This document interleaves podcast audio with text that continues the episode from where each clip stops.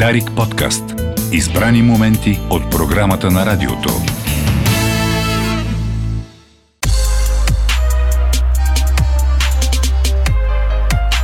Говори експертът.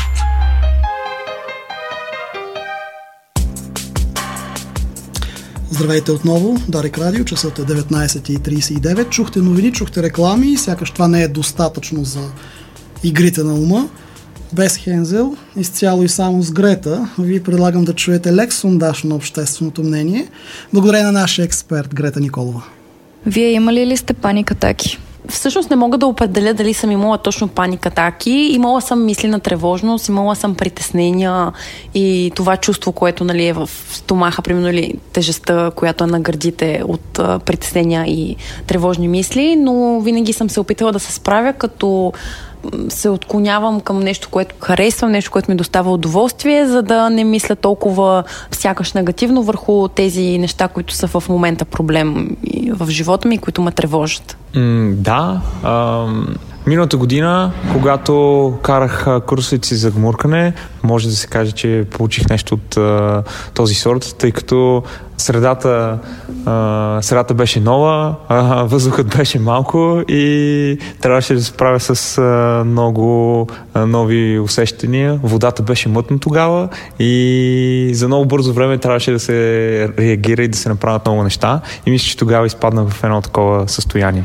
А, мисля, че съм имала поне два-три пъти за през последните 5-6 години, тъй като се усещам, че примерно имам по-силен сърцетуп или се задъхвам или нещо подобно и просто спирам да мисля адекватно.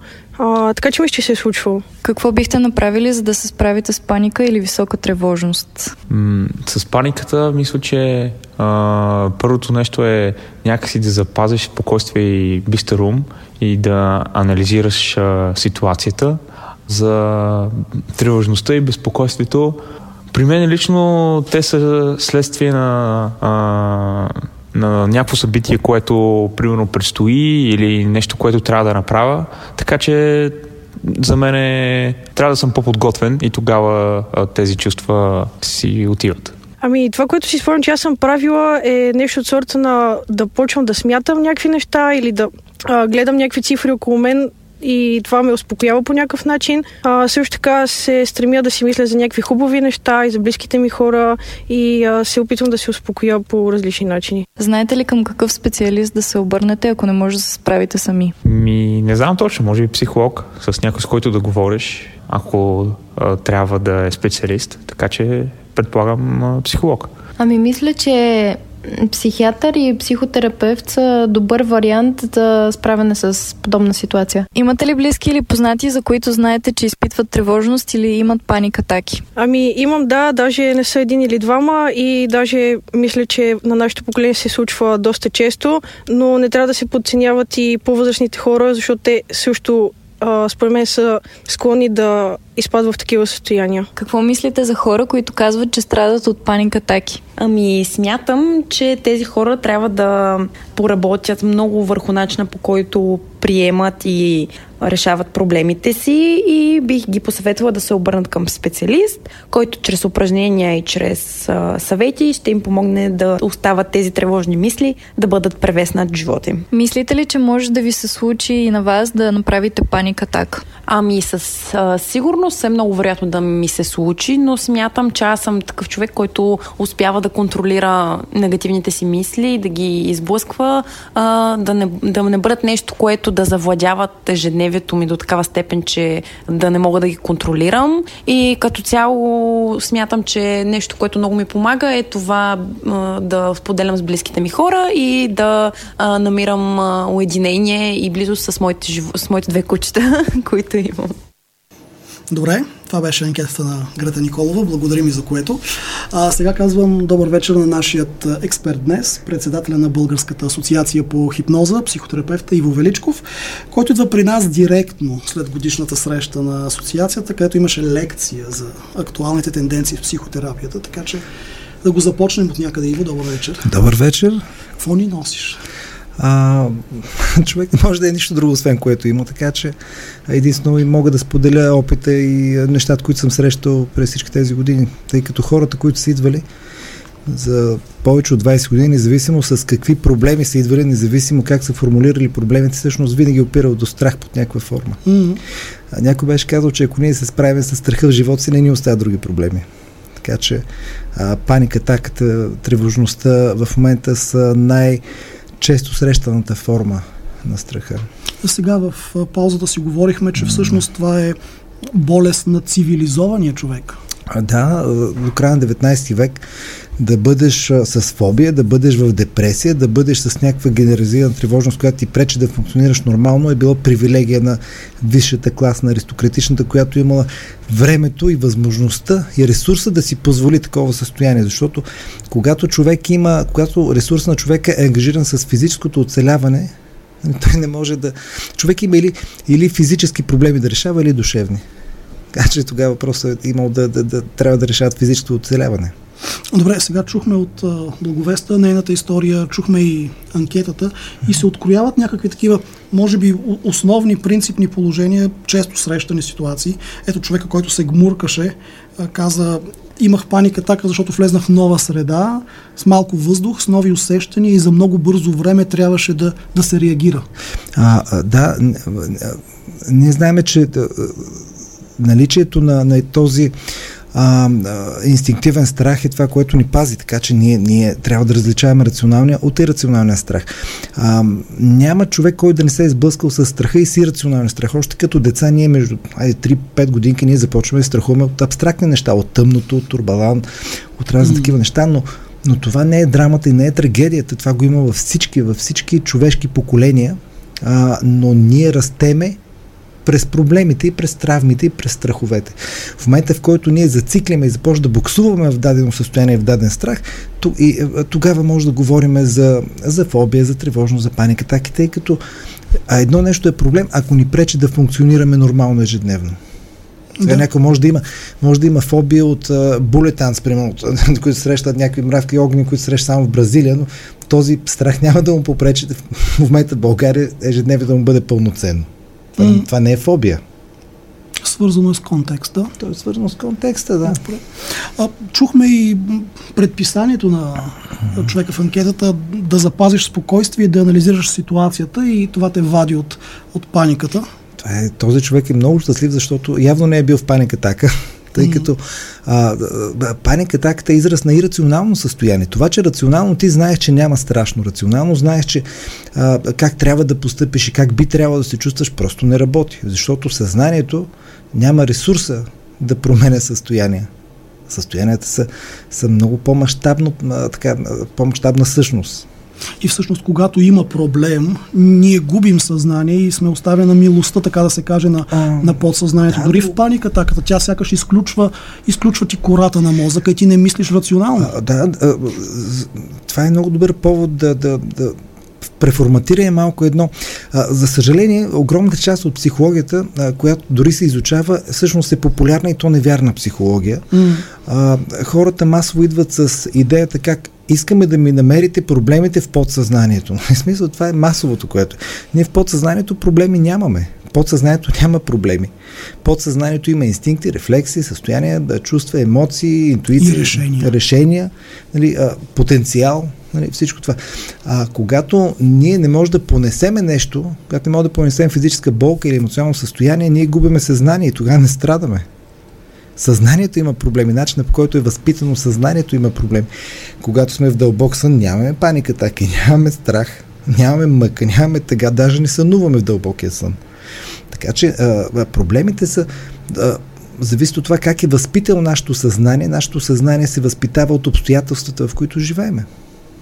Тук стигаме и до, до, до, до темата за индоктринирането, понеже е едно такова системно мощно възпитание в социокултурния контекст, сякаш, сякаш обществото облъчва, така да се каже, с, през обществения договор. Абсолютно, защото а, а, огромната част от нашето индивидуално съзнание се възпитава от средата, в която живееме. Обществото ни възпитава. Затова ние имаме културален аспект на нашето mm. съзнание. И в последните две години всички, и аз, и колегите ми, и всеки, всеки знае, че а, при положение, че почвата а, на мислене, на възприятие на нещата е проблематична и заредена с тревожност, няма как да няма такова отражение върху индивидуалното мислене и възприятие. Mm. Добре, във време на криза сме. О, не да. една. О, да. а, 103. И, и, и страдаме. Хората, хората в кризите страдат. Сякаш няма потенциал да, да се види другото. Така бяхме обявили и темата, че има и възможност да излеземе от кризата, че тя ни провокира към някакъв растеж, към някакво движение, към това да се откажем от някакви неща, може би, А, които са нефункционални вече. принципите, затова са принципи, защото те са валидни винаги навсякога и за всеки. Основният принцип в психотерапията, независимо дали ще разглеждаме индивидуално или на обществото, основният принцип е, че няма такова нещо като травматична ситуация. Има травматично отношение към ситуацията. Точно. Така че, какви са обстоятелствата, какви са ситуациите, това е обективно, но то може да бъде използвано по различни начини. А, вече банално, за съжаление, когато говорим за банални истини, повече гледаме, че са банални и забравяме, че са истини. Но банална Да. истина е, че всяка криза дава възможност за промяна, за растеж, за, носи потенциал в себе си. А, това е безспорно, а вече конкретиката, под която всеки ще използва тая криза, зависи, зависи от други фактори. Можем ли да сме полезни на, на аудиторията в контекста на тревожност и на паник атаки? Как да се хванем за, за косата и да се измъкнем там в ситуацията? Очевидно рационалният ум не работи. А, може да говорим за две части. На, има две части на решение. Дали те ще минат през специализирана помощ или самостоятелно, наистина е без значение, тъй като колкото хора се оправят при психотерапевт, толкова се оправят и без психотерапевти. Колкото не се оправят при психотерапевт, толкова не се оправят и без психотерапевти. Тоест а, няма, няма а, универсална рецепта. Мгм. Ако само една методика беше по-добра от всичко останало, другото нямаше да съществува.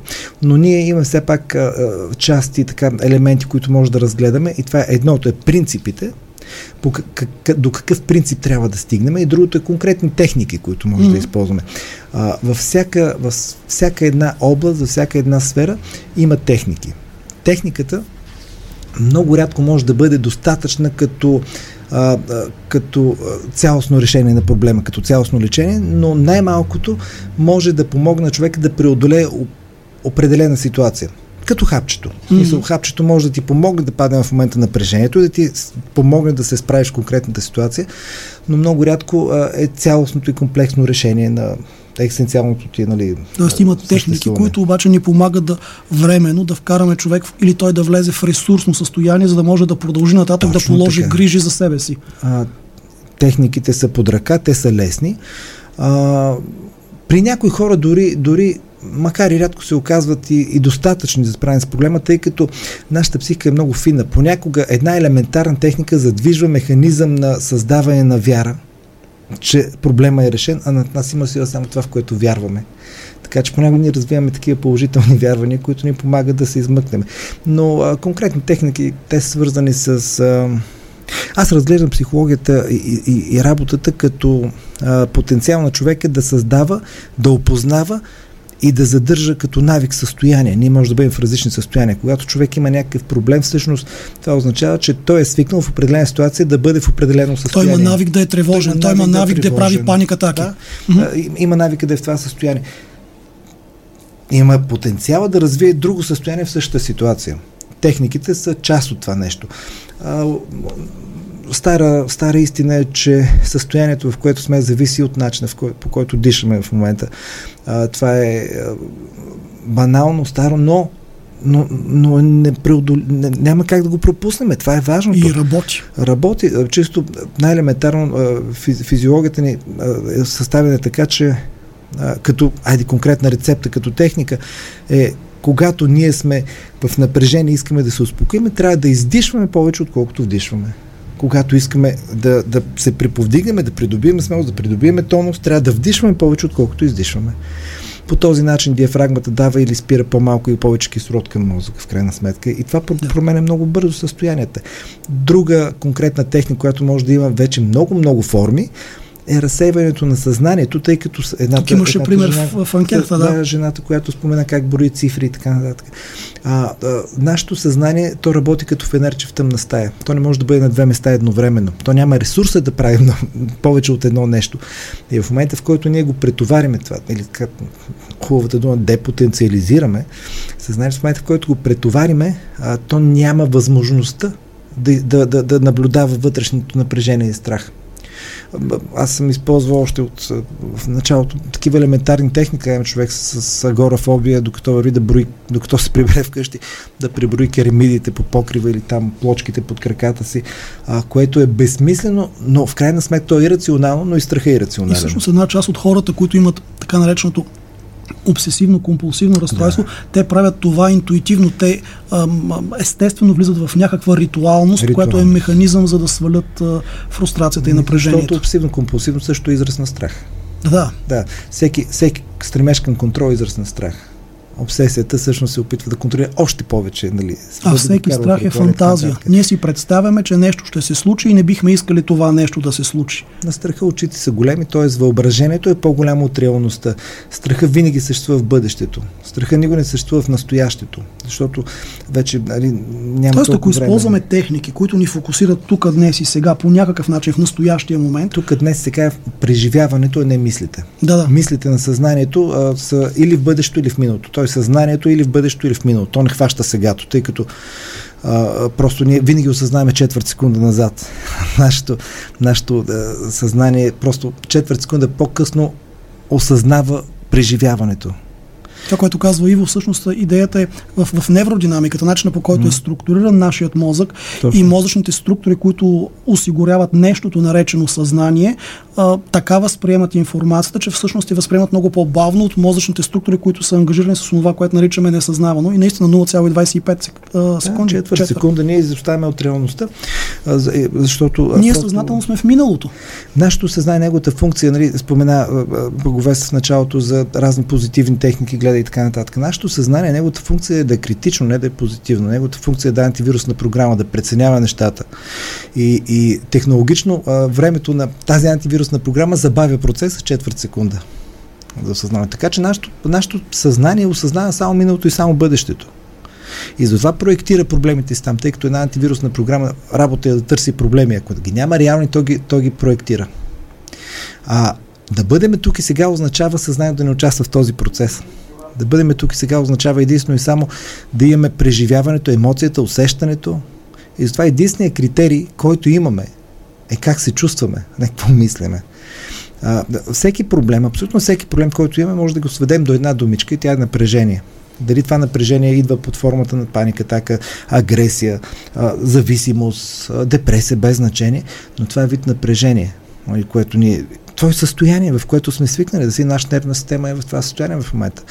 А, единственият критерий, единствено за мен е пътя към решаването е развиването на сензитивност и чувствителност. Кой елемент, кой човек, кое занимание, кое място ни създава напрежение?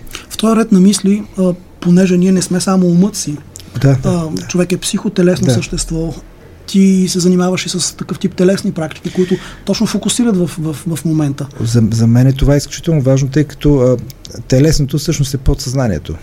А, тъй като... Съзнанието на тялото. Той съзнанието на тялото, тъй като а, 99% може би от нашите а, така чисто физиологични функции се, се вършат автоматично, те се вършат подсъзнателно. И всъщност ние сме единство между тяло и съзнание, но по-лесно се работи от тялото към съзнанието, отколкото от съзнанието към тялото.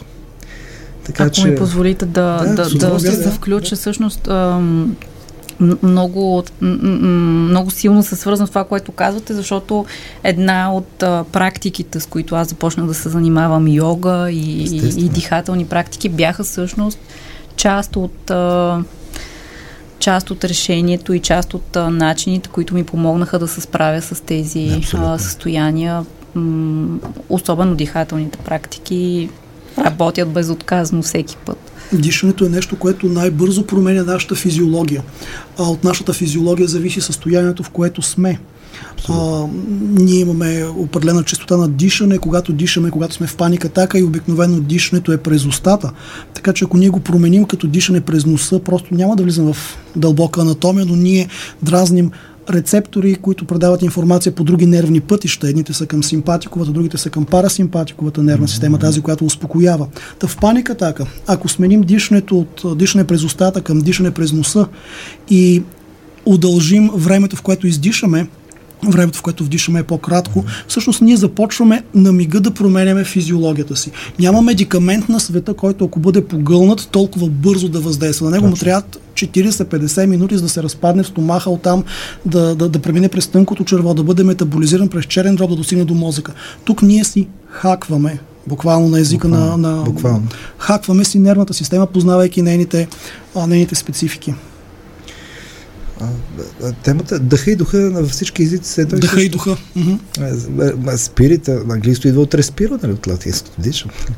В занимава с йога.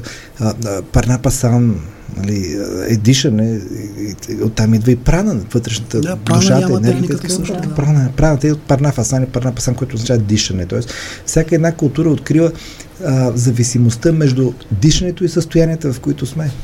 И Единствената опасност от тези техники е, че когато ги а, даваме на хората а, в терапията, им изглежда толкова елементарно, че не ги правят.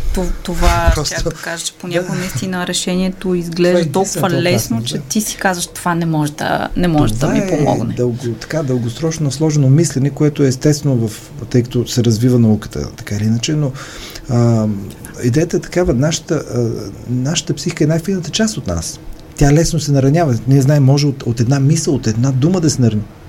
Но тя толкова лесно се оправя. Да. Тя не е флуидна в една посока, не е ригидна в другата. Окей, okay, благодаря ви. Продължаваме след една песен време. Останете с нас. Игрите на ума подарика. Дарик подкаст.